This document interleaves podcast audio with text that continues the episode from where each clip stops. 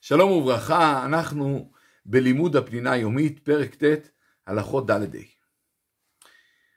אמרו חכמים שהחום המינימלי, הנמוך ביותר, שבו אפשר לבשל, זה חום שהיד סולדת בו. אלא שכמובן נחלקו מה זה נקרא יד סולדת בו.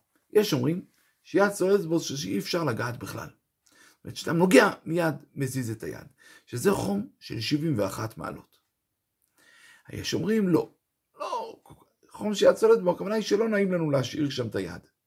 אפשר להשאיר, אבל זה לא נעים, שזה חום של 45 מעלות. מכיוון שהדבר הוא בספק, צריך להחמיר מ-45 מעלות עד 71 מעלות. אולי זה יד סולדת בו. ואני אתן דוגמה, מים, מצד אחד, אם מים הם בחום של 50 מעלות, אסור להגביר את החום למעלה, כי אולי 50 מעלות זה עדיין לא יד צולדת בו.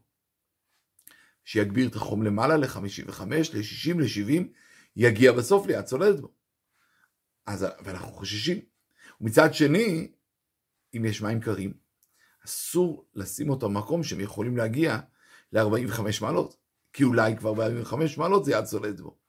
כלומר, אנחנו מחמירים לכל הכיוונים.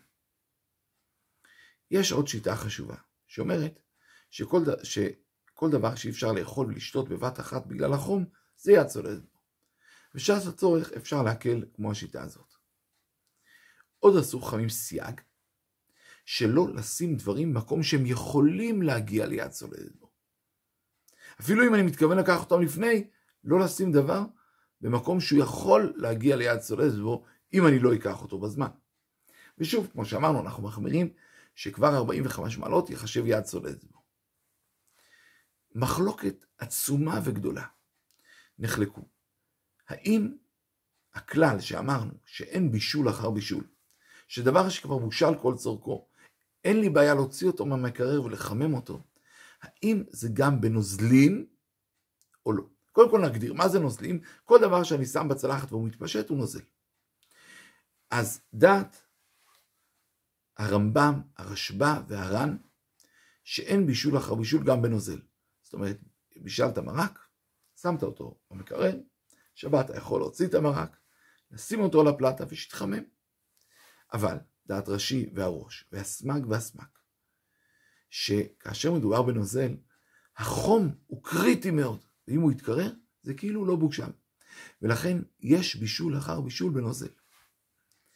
השולחן ערוך פסק כמחמירים, וכיוון שהוא פסק כמחמירים, ממילא אסור לקחת מרק ולחמם אותו. כל דבר שיש בו נוזלים אסור לחמם אותו. ואפילו אם הרוב הוא מאכלים מוצקים, אם יש מיעוט חשוב של נוזלים, אסור. כלומר, כל זמן שהנוזל הוא לא טפל ממש למוצק, אסור לחמם את זה. אלא שכאן צריך להגיד שאם המאכל הוא קרוש, אנחנו מחשיבים אותו כמוצק.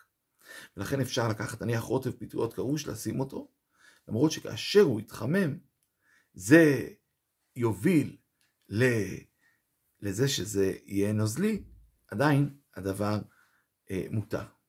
אמנם לאשכנזים יש בעיה אחרת, שהם סוברים שאם דבר מוצק הופך לנוזל, זה נקרא נולד. כלומר, זה כאילו אתה מוליד דבר חדש. כמובן איסור מדרבנן, אבל הם אוסרים את זה מדי רבנן. אם הרוטב הוא טפל למאכל המוצק, גם הם יתירו. אבל אם הוא נחשב בפני עצמו, יהיה בעיה של איסור נולד. שלום, שלום.